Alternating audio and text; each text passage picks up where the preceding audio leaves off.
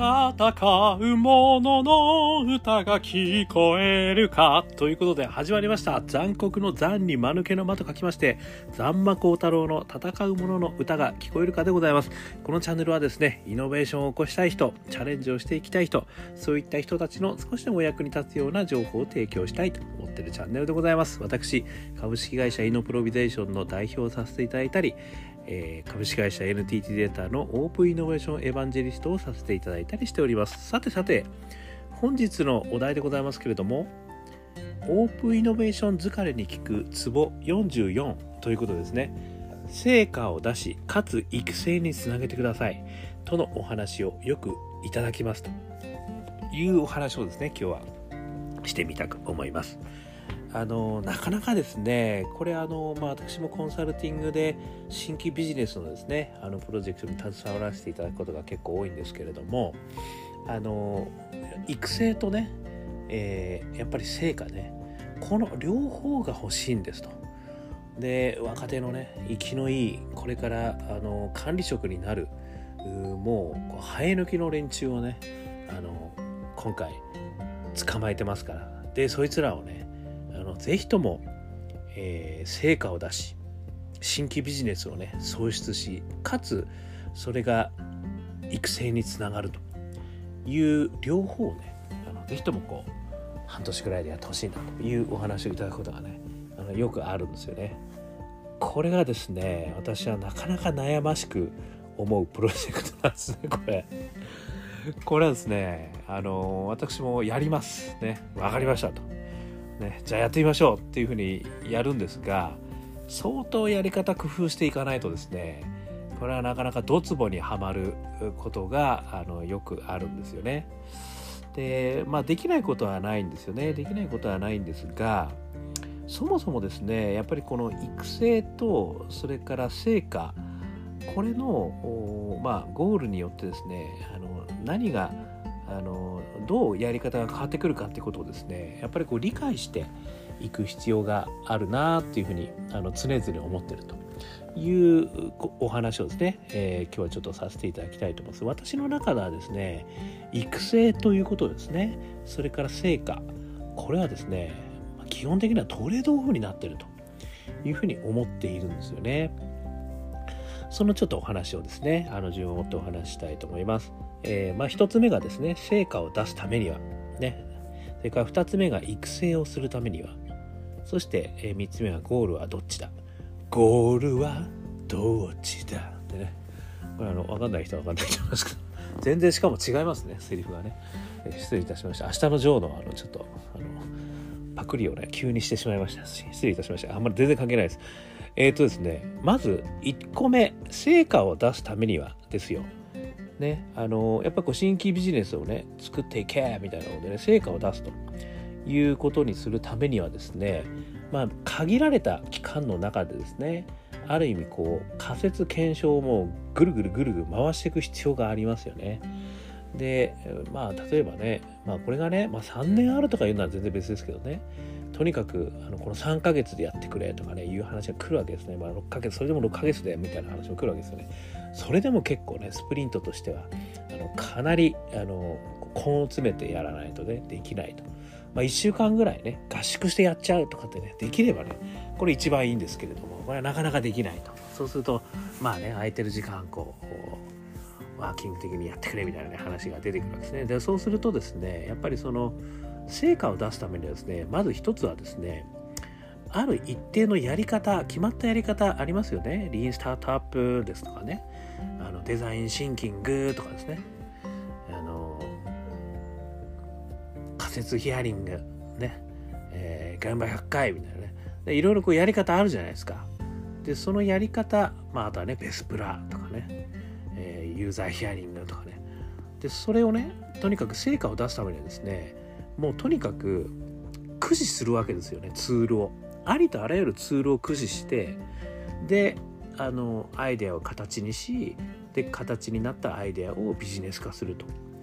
そしてまあ POC を経て、えー、事業化に持っていくという、まあ、黄金ストーリーがあるんですけど基本的にはですねやっぱりそこで短期間で成果を出すためにはやっぱりそのゴールデンルートをやっぱり通らす必要があるんですよね。でそのゴールデンルートを通らすことがやっぱりその正解の一番近道でありかつそのイノベーションっていうのはそのゴールデンルートをやったところでですね 1000, 1000本あってやっと3つみたいな世界なわけですよね。なのでなかなかね成果にあの結びつけることがやっぱり大変なあの作業でもありますのでそういう意味だとですねもうやっぱり最初からそういったツールを用意してよしじゃあこのツールはこういうことをやるからね。でこれに従ってちょっとやってみてみたいなね。あの中身は全然自分たちでやってもらうんですけどやっぱりこうフレームとかはねご提供させていただくわけですよね。でそれに沿ってこうぐわーっともう一気に動くということをやっていくという意味ではまあある意味ですねそういったツール群のマニュアルねこれがあのやっぱりいると。まあ、あとはまあスキルセットツールセットと言った方がいいかな、スキルセット。ね、それから効率ですよね。やっぱりできるだけ最短ルートで、あの、やっぱビジネスを作れということがね、あの、必要になってきますよね。まあ、なぜならば成果をね、出せという話だからですよね。やっぱりある決められた期間の中で成果を出せということになると効率化をね、やっぱり求められるということが出てくるので、まあ、現場100回行くにしてもですね、その100回の回転数をね、とにかくこう高めていく必要があるわけですよね。でそして最後にはねあの成果という、まあ、果実ですよね、まあ、分かりやすいのはあの事業化そして売上そして利益、ね、ROI みたいなところがねあの非常に分かりやすいので、まあ、とにかくねこの半年で、まあ、もしくはねビジネス化までは絶対にやってくれと。で1年後にはなんかこうね、えー、少なくとも売り上げが上がるもしくは利益が上がるそんなことにしてくれみたいな話がねやっぱりこう、あの出てくるわけですよね。でそのまあ、やり方としてねそれをやるということで、まあ、私そういう話が来たらですねもうありったけのやっぱりノウハウをですねあの、私のノウハウは確かにノウハウなんですけど まあねあの30年のあの経験をもとにですねあのもうない頭を絞って彼らと並走してね、えー、一緒にやっていくと。でやっぱこれはこうだよねみたいなね結構余計なことも言っちゃってねあのやっていくとこういう感じになるんですけどもまあ、そういう中でも実は成果がねあの、まあ、なかなか出ないというのがこうイノベーションビジネスですけど、まあ、基本的にはそういったこうゴールデンルートを通っていただいてでそれを体験しながらで並走してやっていくとこれがまあ成果を出す時のやり方ですよね。で方やですね育成となりますとですねこれ最初からそういったこうやり方とかをあの教えちゃうとですね実はこれ全然育成にならないですよね。これよく言うところの非認知能力ですよね。昨日もちょっとお話ししたんですけど、まあ、認知能力っていうのが割とこう何て言うんでしょうこう与えられたことをねこうこなす力で非認知能力っていうのは自分からねこう自らが好奇心を持ってあの自らがこう動く力というようなイメージなんですけれどもあのやっぱり育成する時にはですねあの自らがやっぱりこう動くそして自らがやってみてあのダメだったら次に行っていただくというのがですねやっぱり実はすごく有効なんですよね。である意味、まあ、できることできない子いますよね。でその中でもこれ少しですねあの待つ必要があるんですよね。これもまた時間が限られてたりもう短期的にあのすぐに、ね、やってくれとかっていうことにはですねやっぱこう育成するためにはですね結構やっぱり時間かけてであの見守ってやるということがですねこれ結構重要なんですよね。あのそしてねさらにその中で失敗してもらうってことが実はすごい重要なんですよ。これ自らが失敗することによってやっぱり大きな学びを得るということがですね自ら失敗しないでいやこういう失敗あるから気をつけてねって言っちゃうんですよね。でこれは一番の成果型なんですよ。これはもうこういうことがあるからもう絶対やるなと、ね、ここれじゃなくてこのルートをたどってけみたいなね。あの一応こういろんな失敗例とかもねあらかじめお教えしてやっちゃうとまあ効率的にね物事は進むんですけどでもやっぱり自分で一回失敗しないとですねやっぱりこう成長ってないんですよね。なのでそういう意味で失敗を奨励するんですよね。でどんどんどんどんやってあ失敗しちゃった？お何何じゃあ。何学んだそこから。何がダメだったんだろうねみたいなねことでね。じゃあ次どうやってやっていこうかみたいな話をやっぱりこう適宜していくことによってめちゃくちゃやっぱり学びが出てくるんですよね。そしてさらに失敗したところのいいとこはですねその失敗の後片付けをしなきゃいけないんですよね。これ失敗しちゃった時にほったらかしてたらお客さん怒っちゃいますからね。大変なことになっちゃうんででそれの後片付けをどうやるかってこともですねこれもあのよよくそのスキーをね習う上であの止まり方がわからないとスキーって上達しないっていうのがありますよね。もしくは転び方がわからないとスキーって上達しないと。言うんです。あの皆さんスノボですかね？私はスキー世代なんで恐縮です。あのでもスノボもやりますよ、ね、頑張ってお尻であざを作りながらねもう負けてたまるかと。ね。どさんこの意地にかけてスノボもやりスノボはどうでもいいですけど。そういう意味じゃね転び方なんですよね。実は。すげえ重要なのは。それが分かってると思い切ったことできるんですよ。で思い切って転んじゃってで一回転んじゃってめちゃくちゃ大変な目にあってでもこうやって転べば大怪我はしないんだってことが分かるとですねこれはすごくあの次のセッションの勇気につながるんですよね。なのでそこで立ち上がった人間はですね次にもうちょっと速いスピードでこうやってみようかなとかねもうちょっとチャレンジングなねジャンプ台行ってみようかみたいなことになってくるわけですよね。でそこでジャンプしてブワーってまた転ぶとでもそこで転び方分かってっからお大したことない大したことないとじゃあもう一回行こうぜみたいなねことになるんですよ。でこれがですねそういう意味では一番の成果を追い求める方でもうとにかく成功に向かってね効率的にひた走らせるということをやってるとそんな学びはないわけですよ。だから次の回でねまあその私なんかがねこう横にいて並走してる間はね、まあ、補助輪がついてますからなんとかね「もう危ない危ない危ないお前ダメだお前」みたいなことで支えてあげることできますけど結局はねその後は補助輪つかないで自分で走らなきゃいけないと。そうするとね転び方わかんないですよね。いや転んじゃやっべえからとにかくリスクねえ方行こうぜリスクねえ方行こうぜってなっちゃうんですよ。でそれって結局は意味がないんですよね。その誰かが並走していてくれた時はできたけど自分一人ぼっちになっちゃったらできねえんじゃったら何の意味もないわけじゃないですか。ね、だからその時はいいもんができたかもしれないですけどね。それをこう何回も何回もつなげていくことができないと。だからある意味その一番の成果型でやるんだったら本当に成果を出すことにも集中する。で2番の育成型でやるんだったらとにかく転び方をねもう覚えさせるってことなんですよね。だからもう成果求められないんですよここの時点で。もうすでに。で何回も転べと。何回も転べ指示を出さないといけないですね。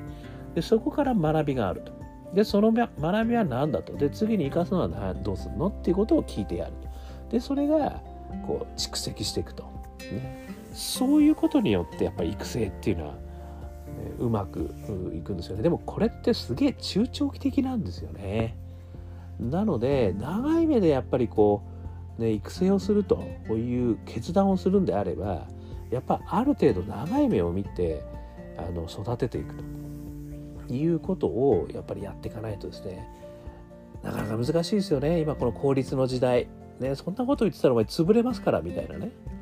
いう話になるわけじゃないですか。ただねここがここが難しい。本当難しいと私も毎回思います。なので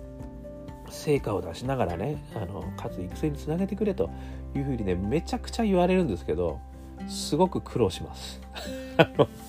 まあどっちもねどっちも入れようとしますよ私は。ね。ただやっぱり期間限られてるから成果出してねって言われちゃってその期間の中になんとか押し込みますからね。そうするとねちょっとこう成果出なさそうだったら成果出る方にブワー持っていくわけじゃないですか。これはねやっぱり難しいですよね。だからある意味その3番目としてはねゴールはどっちだなんですよね。だからこのゴールがどっちを主眼にするのかと。短期的に成果を出すことを主眼とするのか中長期的に育成をしそして中長期的なあの成果をねあの刈り取っていくということを目標にするのかこれはですねある意味経営者の本当に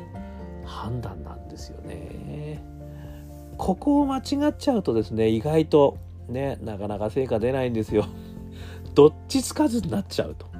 育成もできてないし成果もできてないみたいなねなんかねそういうことになっちゃいけねえなっていうのをねまあ、私はねいろいろあのご相談を受けながらですねあの肝に銘じながら一応やってはいるんですけどすごく悩むのがこのパターンです。なのでできることならばやっぱりどっちかですね主眼を置いた方がいいというのが、まあ、私の考えですね。ということで、えー、今日ですねお話しさせていただいたのはですねオープンイノベーション図鑑につくツボ44ということで成果を出しかつ育成につなげてくださいという話をね、まあ、よくいただくんですけど実は育成と成果を出すってことはトレードオフの関係にあるよってことですね。これあの意識した上でゴールを決めた方がいいということですね。で例えばその成果を出すと。成果の方をねやっぱりより高いゴールにするんであればもうこれはもうツールとかマニュアル類をがっちり揃えてそしてもう効率的なあやり方をしてですねそして成功に向かって突き進むと。もう短期間でギャッとやっちゃうと。ね、でそこではもうある意味こう揃えられるものそれからリスクヘッジのものそれから今までの経験を全部こう入れ込んじゃってですねあのとにかくこれでいけっていう感じでもう全て武器を持たせて最初からですねあのやらせるというのがこれもう成果型ですよね。で育成型。ねこちらの方はそういう意味ではですねもう更地にこうまずはのっぱらにボーンって掘り出すんですよね。あのライオンの谷ですよ。谷に突き落とすと。ねなんだか分かんないけどギャーみたいな感じですよね。でギャーから這い上がってこいと。もう這い上がってこないと死んじゃうかもしれないよいうことだと思うんですよね。でその更地からであこういうことやったらちょっとうまくいくかもね。こういうことがあるかも。とかっつったらおいいんじゃないの？やってみれば？みたいなことでね。そこでこうあのモチベーションアップしてこうあのちょっと少しずつね手助けをして。でもやっぱり自らの気づきですよね。自らの気づきを一番大事にしてあげると。でそれをねある意味この何て言うんですか？絶対的、まあ、信頼関係っていうんですかね、まあ、そういった中であの、まあ、心理的安全性っていうんですかね。そんな中であののっぱらに話してあげる。でそこで興味を持つもしくはねやってみたことをこれいいんじゃない？ちょっとやってみようやってみよう使ってやらせていって、まあ、自ら発見してもらうってことですよね。でそれをやっていくためには結構長い目で見ていかないと難しいよという話と一番重要なのは失敗ですよね。失敗させるとまあわわざと失敗させるんじゃないですよ、ね、失敗しそうだなしそうだなやっぱり失敗しちゃった。どうする？っていうね。これ大変ですよ。もうねあの上司の方はやっぱりねその責任は自分が取るから状態ですからね。まあでもやっぱりその失敗した中であの後片付けですよねここで重要なのは。で後片付けもやっぱり経験させてで転び方、ね、転び方を学んでもらうと。大きな転び方をしない転び方をね学んでもらうと。でそれはもうやっぱり自らがやっていくしかないので教えたって全然分かりませんからねそんなのね。なのでそれを自ら転び方を学んでもらった上でそこから立ち上がり方を学んでそしてそれを次に生かしていくということを中長期的にやっていくと。いうことで、まあ、全然成果型とやっぱり育成型って全然違うと。いうのがまあ私の、ね、考え方なんですね。なのでゴールをねどっち側に優先させてやるのかっていうことでやっぱりすごい重要な判断があの経営者としては生じるんじゃないかなということをお話しさせていただきました。ということでですね、えー、今日の話はこれで終わりたく思います。えー、こんな感じでですね、あの少しでもイノベーションやる人、それからチャレンジをしていく人、ね、そんな人たちのためになるお話ができればなということで、毎日あのお話ししてますので、もしよろしかったら登録してください。ねもしよろしかったら、いいね、押してください。もしよろしかったら、シェア、ね、してください。あとコメント、ね、意見交換したい、ね、いろんなお話、こんなこともあるんじゃないの？みたいなね、いうこともね、ぜひぜひ、あの教えていただけましたら、スパイラルアップしてい、えー、きたいと思ってますので、えー、ぜひぜひ、また聞きに来てくださいませ、えー、今日もね、聞いていただきまして、どうもありがとうございました。それでは皆さん、頑張りましょう